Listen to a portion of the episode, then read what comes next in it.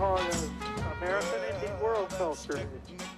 Not only Saturday night at the movies, but a lot of other days and nights at the movies for the last one hundred plus years, a part of our culture. I was listening, uh, watching a movie the other day, and a young couple were about to have their first date, and I think he invited her to uh, to go to the movies. Stephen, have you ever done that? Ever done?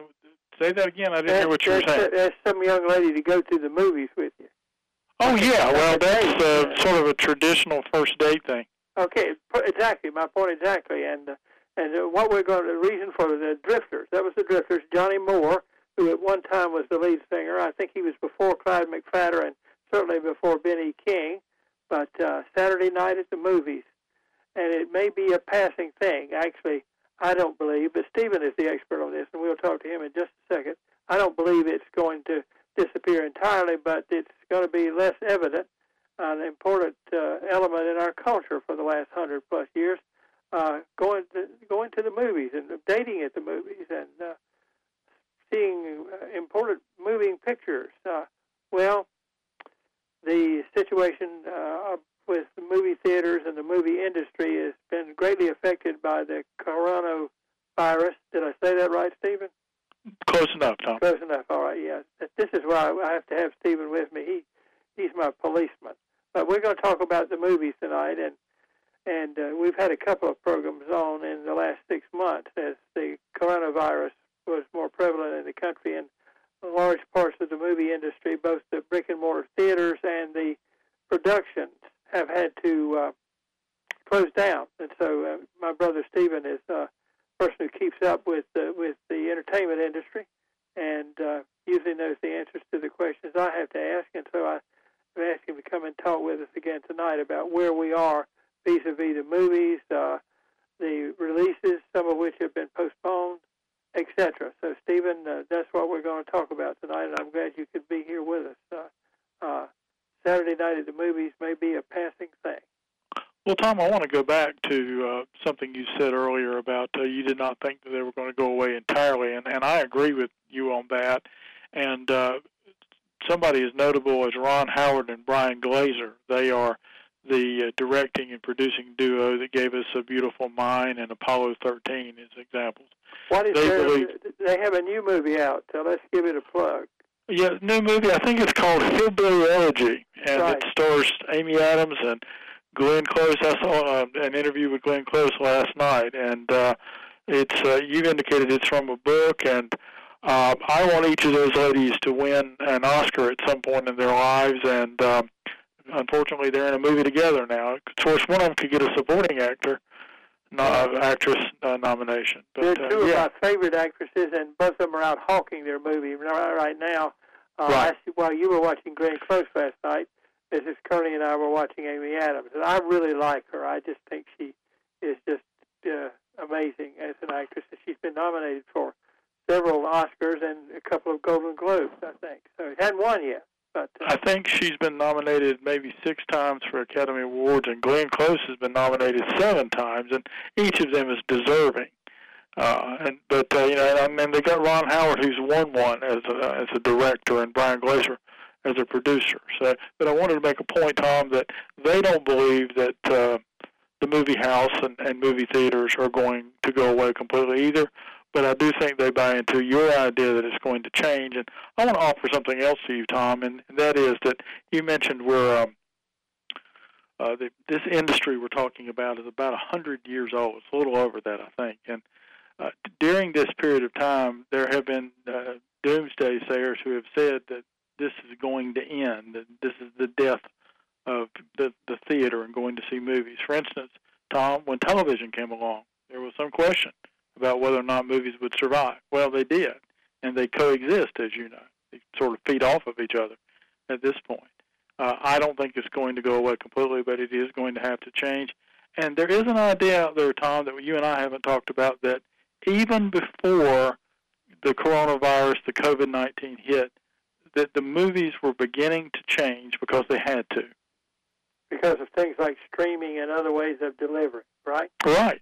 Okay, right. And that's, that's a good point to make. And so this subject deserves our, our attention, and you and you going out and walking around in it a little bit and telling us, you know, what you know and, and feel about it. And uh, yeah, and I'm glad that you mentioned Ron Howard, because I, I don't know, we because of the Andy Griffith Show, we sort of have a feeling that he's one of us, you know, and, and so on. And yeah, between did, that and Happy Days, we kind of grew up with him. And he did win an Academy Award for A Beautiful Mind back about twenty years ago. So, you know, Tom, uh, the, the the problem that's being faced is is that um, do you want to put lives at risk for the sake of entertainment? And, you know, one quote I read said that movie theaters are on life support, and they pretty much are. I, I've got some numbers I can give you, Tom. Uh, the things that we talked about in the summer and as uh, August went into September um, have largely not worked to bring people back to the theaters. And the things that I can remember the second time you were on with us, this is the third time we've confronted this over a period of about six or seven months, was about the time that I believe A M C and maybe Cinemax, or whatever that name of that, uh, two of the biggest, uh, I think there's another one called Regal, but they were trying to reopen some of their theaters, and in fact I think accomplished that, but, but I think you were indicating that that did not work.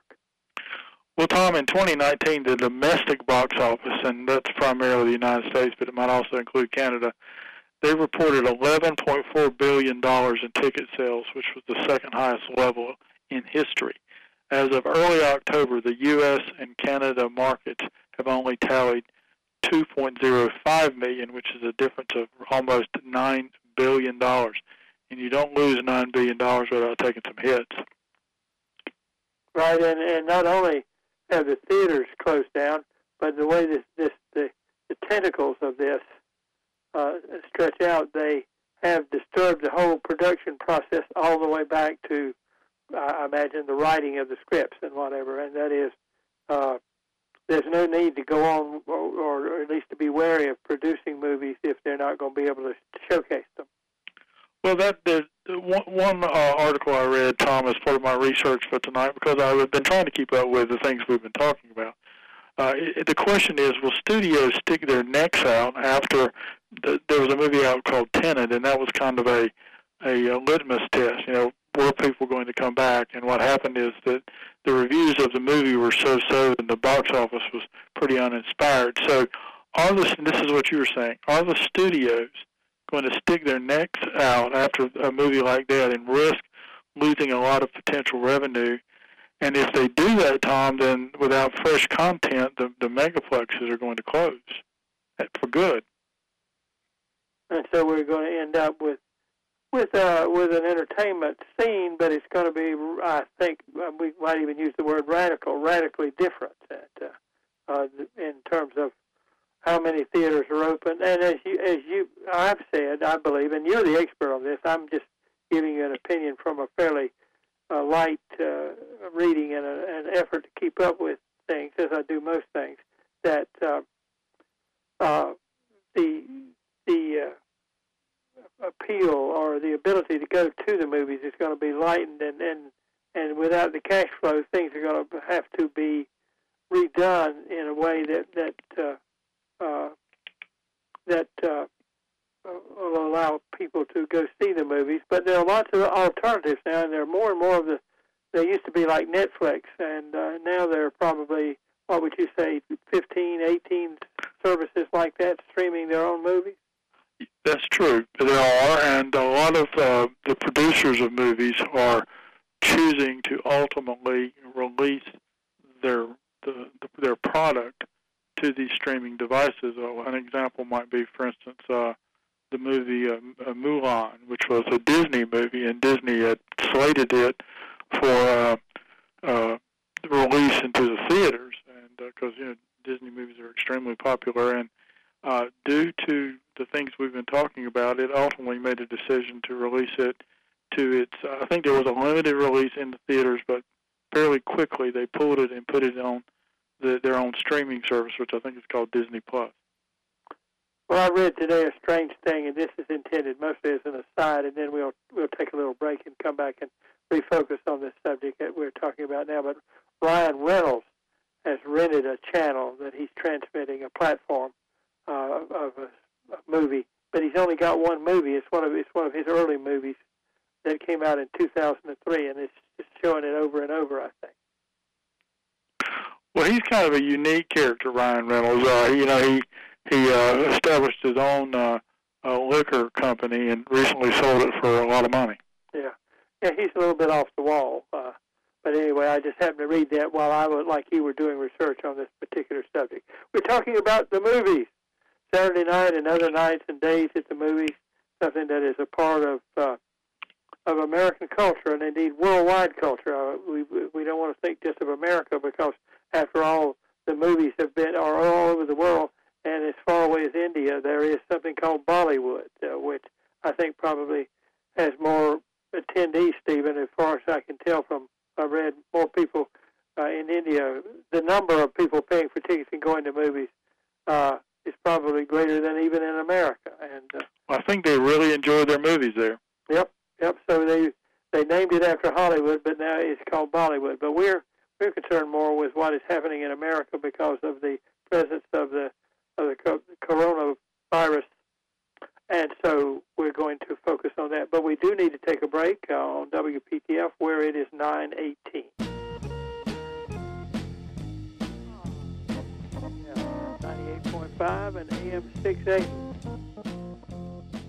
Tom Kearney Show is on every night, Monday through Friday from nine until ten, and we try to bring you things that are edifying and entertaining. And one of our longest-running guests, he's almost a co-host, is my very own brother, Stephen Kearney, who has a number of things that he follows in a, uh, as, a, as a kind of a hobby or whatever, and one of the things he knows about is entertainment. And so we've asked him to come and talk about the status of the movie industry vis-a-vis the, uh, the virus that has closed up a lot of things across America and has, has uh, sprouted a new life. And so if some things had opened, they may close again. And if they close again, they may not ever open again. Uh, and there's going to be some changes made. Stephen, I've interrupted you a couple of times, but where do you where do we go from here? What What is it that you would like to talk about now? Well, I, I think we can just go back to what you just said, is that it's a combination of, uh, of the things you just named. Some are going to close and stay closed. Some are going to close and reopen as something else. Um, some people are simply not going to go to the movies anymore. Uh, you know, do you want to get off your couch and risk getting COVID or getting the coronavirus by going to see a movie? Or can you stay at home and, and you know, enjoy a movie that's coming on? And uh, the way things are running these days, so you, it's only about a year and a half to two years between the advent of a movie in the theaters and it actually coming on television. So anything you want to see is going to be on television or some streaming device fairly quickly. You know, I can remember when I was young, I I was waiting for, for Gone with the Wind, which was certainly going to, you know, attract in a lot of people at the movies to come back because you, you my mother had told me that it was kind of a rite of uh, you know, Southern young man. He had to see Gone with the Wind. Well, it had come out in in thirty-nine and had run, and I think the next time it was generally released was in the fifties, when I did in fact see it. But if it were on today, I would be able to, I'll bet within a year I would be watching it on television or buying the D V D or watching it on a streaming service. And one of the things that we need to talk about at some point, maybe not now, but we need to keep it in, is the question of if the movie production houses and the uh, are threatened, and they are, because of a law that was passed in the in the late nineteen forties, separated from the distribution houses legally. They can't be owned by the same people. Uh, it, but, that, but that law has been withdrawn now. They can be, but if if they the if A M C and the others don't survive, they might be bought up by the, by Disney and uh, Netflix and people like that. That's true, Tom. Uh, one of the things that has folks been focused on is the idea that uh, of just who is making movies and who's distributing them. And if a, a movie maker and distributor is part of a larger concern, a larger corporate concern, they may not feel that it's uh, really worth their time, their effort, their money to make a movie that nobody's going to come see because of COVID nineteen or the restrictions associated with it, or the fear associated with it, and that they simply may not put out as much product. If you're a smaller maker of movies and distributor, or an independent, what you have to deal with then is, is that your entire livelihood depends on you getting it out there and somebody coming to see it. So we've got two ways for things not to happen, Tom. Well, I hope you don't mind. You know, I'm a little bit of a nut on this these days, but uh, uh, I've become a fan of the Hallmark movies, and there's several ways to look at them. You, you can look at them as romantic movies and kind of sticky sometimes and so on. But you pointed out to me early on that this is a way that Canadian filmmakers keep their people working. They've created a market. Well, they have, and uh, you're an example of the fact that people watch these movies, and they watch a lot of them. And uh, at one point, I think it was last year, I don't know what the figure was this year, but they announced they were going to release thirty-two new Christmas movies. This was Christmas twenty nineteen.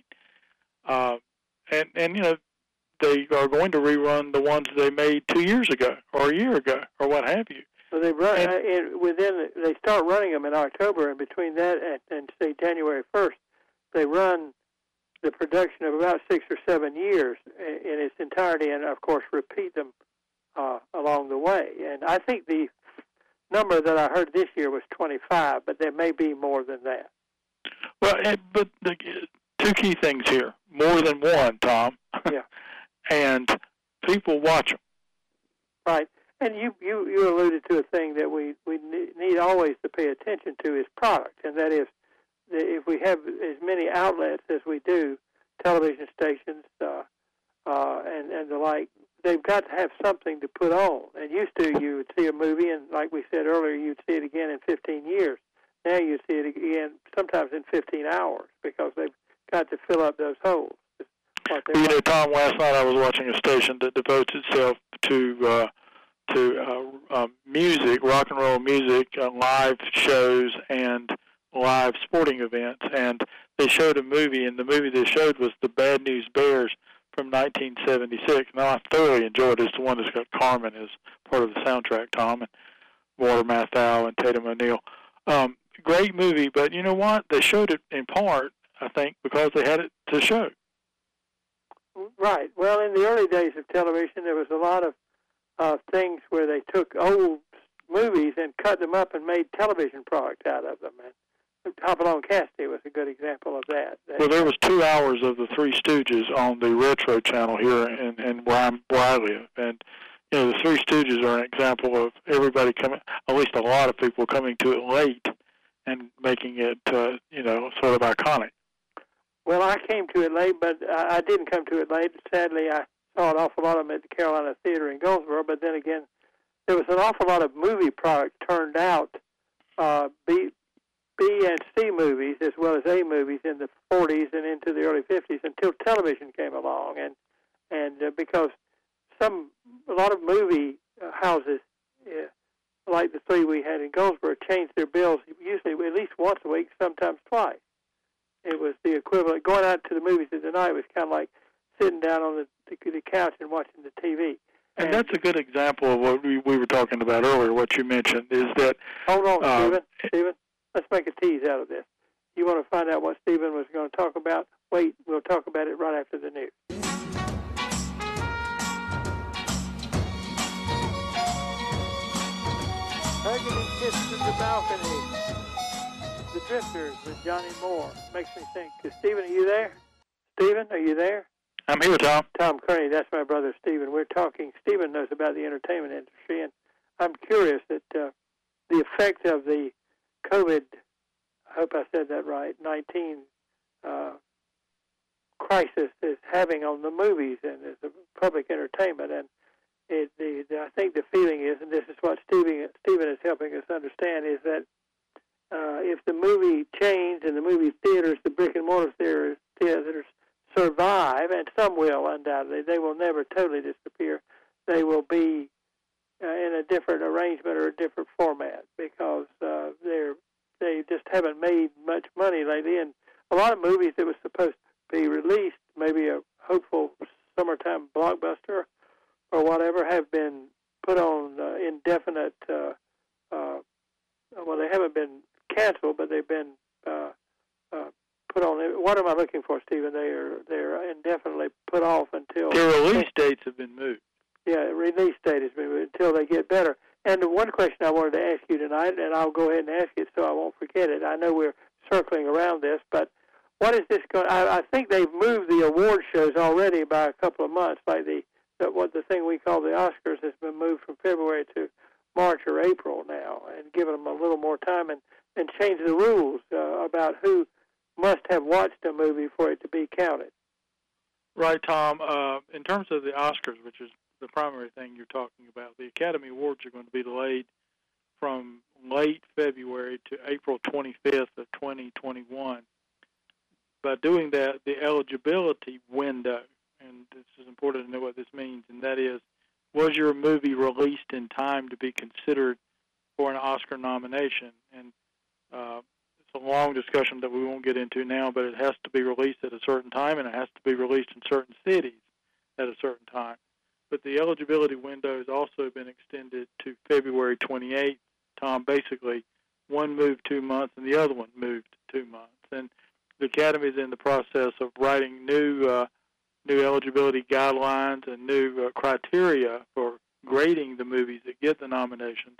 Uh, they're still ongoing at this time, but they're going to include some uh, movies that had originally been slated for theatrical release but have instead, because of the COVID nineteen, the coronavirus pandemic, have been released to streaming devices. So a movie that it, would a movie that had only been on streaming devices be eligible, or would it have to be on streaming and with the promise or the existence of a release in a brick-and-mortar house later? Uh, it, it, they're, they're not, uh, the rules for uh, inclusion are not in their final form, but I think that we're going to see that if, uh, if, if the movie had been considered to be one that would have been likely to have a theatrical release, though not with a set time period and not with actual time in the brick-and-mortar movie house, I think that they're going to be considered. Well, in other words, Tom, uh, you could have a Netflix movie win Best Picture. Okay, I, I know the late George, you know, our friend George Brody, the late George Brody taught me that movie had to be in general release, or and if it was rele- for a certain period of time, and if it was released in, say, December under the old rules, it had to be viewed in certain specific theaters. I think it's fun to know this kind of stuff, in L A and New York for at least one week during the month of December. Does that sound right to you? Right. I think the latest that you could use that you were you could do in the old way, because we're talking about new ways, Tom, was that your movie could come out Christmas Day. Right. But it couldn't come out any really any later, because one week of December is all you have left. But it had to be shown. If it was shown for that, it was eligible for an Oscar for that year. Right, and it had to be in certain theaters in two major metropolitan areas, Los Angeles and New York. Right, which are the entertainment capitals of the United States. Not, not the only people, places, but, but you know, generally recognized as such. And right. So on. So, uh, but I want to go back, Tom, uh, if I could, to something you said just before our break, and you were talking about, and this is how things have changed, and but speaks to our point. Uh, when you used to go to movies and see, I think your term was big westerns at one point, but uh, there was a time when the marquee would change every week, right? Right. That's a lot of product, and it's a lot of product. If you do research, you'll see that the production uh, cost of those movies were not very high. Now, we all loved them, and we look back fondly on them, but if we look back on them now and say, you know, is this a really well-made movie? Well, it could be a guy galloping on a horse on a treadmill with a screen moving behind it. Not a lot of production value in that. But, Tom, back about nineteen seventy-five, uh, the idea of the summer blockbuster came into play, and that's where a movie is, uh, it, it, it premieres and it stays in the theater for a long period of time, and it makes a lot of money. The movie I'm thinking about and talking about is the movie Jaws, and thereafter the blockbuster idea takes hold. To get a blockbuster, though, you have to have a quality movie. It has to be made well. It has to have named participants, both in the acting and directorial uh, areas as well as uh, other areas of production. It has to be marketed, Tom, and it has to come out, and then it has to make sufficient money not just in America, but around the world to make up its budget costs. And can I say, if you wonder why we have, for instance, on any night, you and I could sit down and watch three different kind of like talk shows, you know, the old Tonight Show with Jimmy, whatever his name is. We could watch uh, Colbert, and we could watch Jimmy, what's his name? Uh, there's two Jimmys. There's Jimmy Fallon and Jimmy Kimmel. Yeah, both of them. Uh, why? One of the reasons those programs exist is so that Amy Adams can appear on them and plug her movie, or Glenn Close. Right. There are campaigns, or they used to be called junkets, where the star is sent out to promote the movies, and they, they are on that circuit to promote the newest thing they got out for a period of time. And they appear on shows like yours, Tom, and they appear on Kimmel, and they appear on the Today Show, et cetera. Well, you're exactly right. Somebody asked me one time, how, how are you able to get really great, you know, people? Uh, and and I, what I told them is, if you got a book out, you, you'll appear. You know, I, I managed to capture James McPherson one time, and he does not normally appear on just one radio. He'd be on a network show, but not on just one radio station. He's a Civil War author. I know you know who he is, but he's a big dog. And well, it, that's just the way the game is played. Well, back to the the, the point I'm trying to make, and, and unfortunately torturing it to death. The product is no longer a lot of it. It's cheaply made. It's small amounts made expensively. And, you know, so when you got a movie coming out in twenty twenty, uh, you better hope it makes money, or you're not going to have an opportunity to make another one. Right, and, and what we're doing now, what we're talking about over the last fifty years is the money that would have been used to produce uh, maybe ten movies is now used to produce one movie, uh, one piece, one product. And uh, if you're making a bet, and if the bet doesn't come home, then you're you're perhaps out of business, or you're going to have trouble getting backers the next time. Well, Tom, just to look back at the numbers again, and, and you know, you and I know from working at baseball, because we're both big fans of baseball, the numbers can say a lot, and there's a lot behind the numbers. But if a film took three hundred million dollars to produce, it takes two hundred million dollars to market. You need eight hundred million dollars globally to break even. And if you don't uh, debut it, and if it doesn't do well in New York City, then, then you don't get it, because New York is both a major source of income and the nucleus of what was termed tastemaking. In other words, New York kind of sets the the, the trend, if you will. If, so if you don't have any blockbusters, uh, then you don't have uh, uh, the, the business to cascade and support other parts of the industry, and everything after a while turns to either folding completely or bankruptcy. And if Pauline Kael writes a good review, it's it's a kind of a manufactured situation is what it is, and you have to attend to all parts of it. it, it it's kind of like uh, book sales. You, the author has to write the book, but then he has to be prepared, and a lot of authors don't want to do this, but to go out on and, and bang the drum, so to speak. Yeah. Well, yeah, we were talking about the Oscars a few moments ago, and of course, Tom, as you pointed out many times, the Oscars really were created to make, you know, movies popular. They were created to make publicity for movies. Exactly. That's, uh, that's the thing we one, one has to watch when they're dealing with awards that are given out, is exactly why were the awards created, and who who benefits from them, and how. And and the the early days of the Oscars, which I think they first gave them out in nineteen twenty-nine, were uh, there weren't very many people there. It wasn't a big dinner. They usually were just studio executives and, and movie personnel, and, and but it was something. The important thing was that it happened, and then it was in the newspaper the next day. Well, and then somebody comes along like George C. Scott, and uh, in the early sixties, he let them know pretty early on that he didn't think very much of the award shows, and he saw them as just an, a meat market. And when he wins in nineteen seventy for Patton, he refuses to take the award because it, it, he says you simply can't rate actors against actors. Well, if you go back to the reason for the Academy Awards, which we just talked about, it's basically, Tom, about money. Right, right. Well, exactly.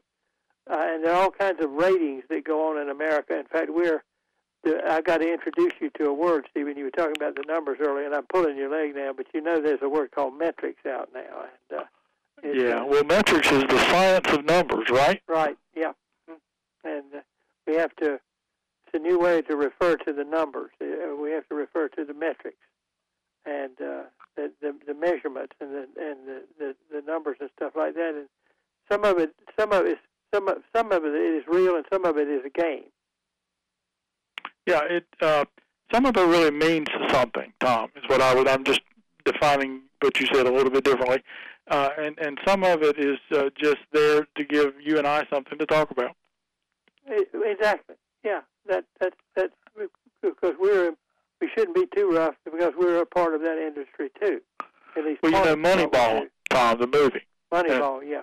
Right. Nominated as a book first, and then nominated, uh, then a movie with Brad Pitt, a very good one, uh, nominated for Academy Awards, is about that science of numbers being applied to baseball. And the Oakland Athletics actually produced uh, a uh, playoff caliber team using that.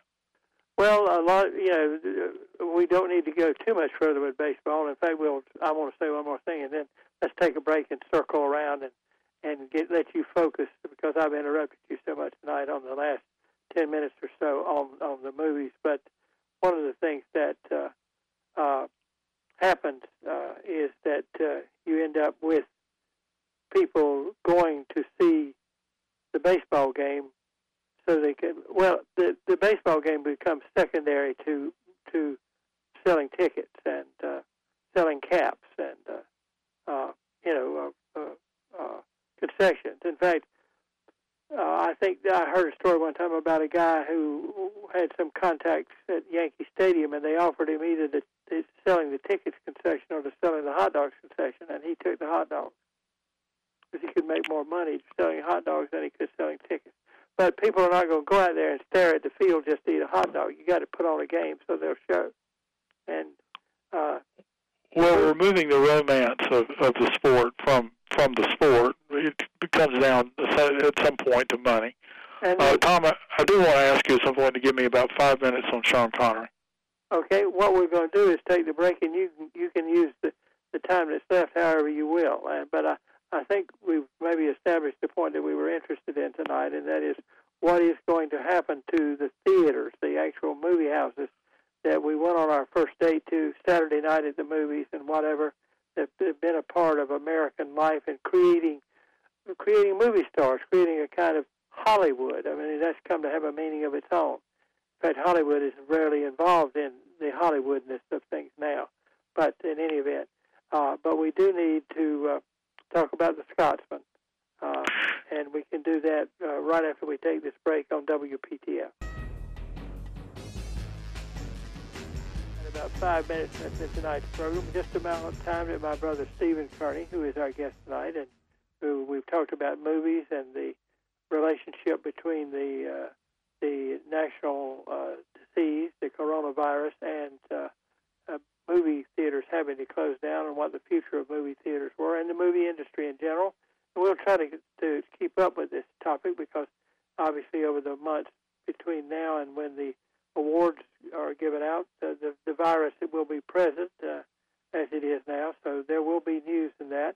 But Stephen wanted to talk about A Scotsman, and Stephen, I, I want you to know when Missus Kearney and I were in Edinburgh, we took a, a bus tour, and and Mister Sean Connery appears all over what was uh, kind of his hometown, I think.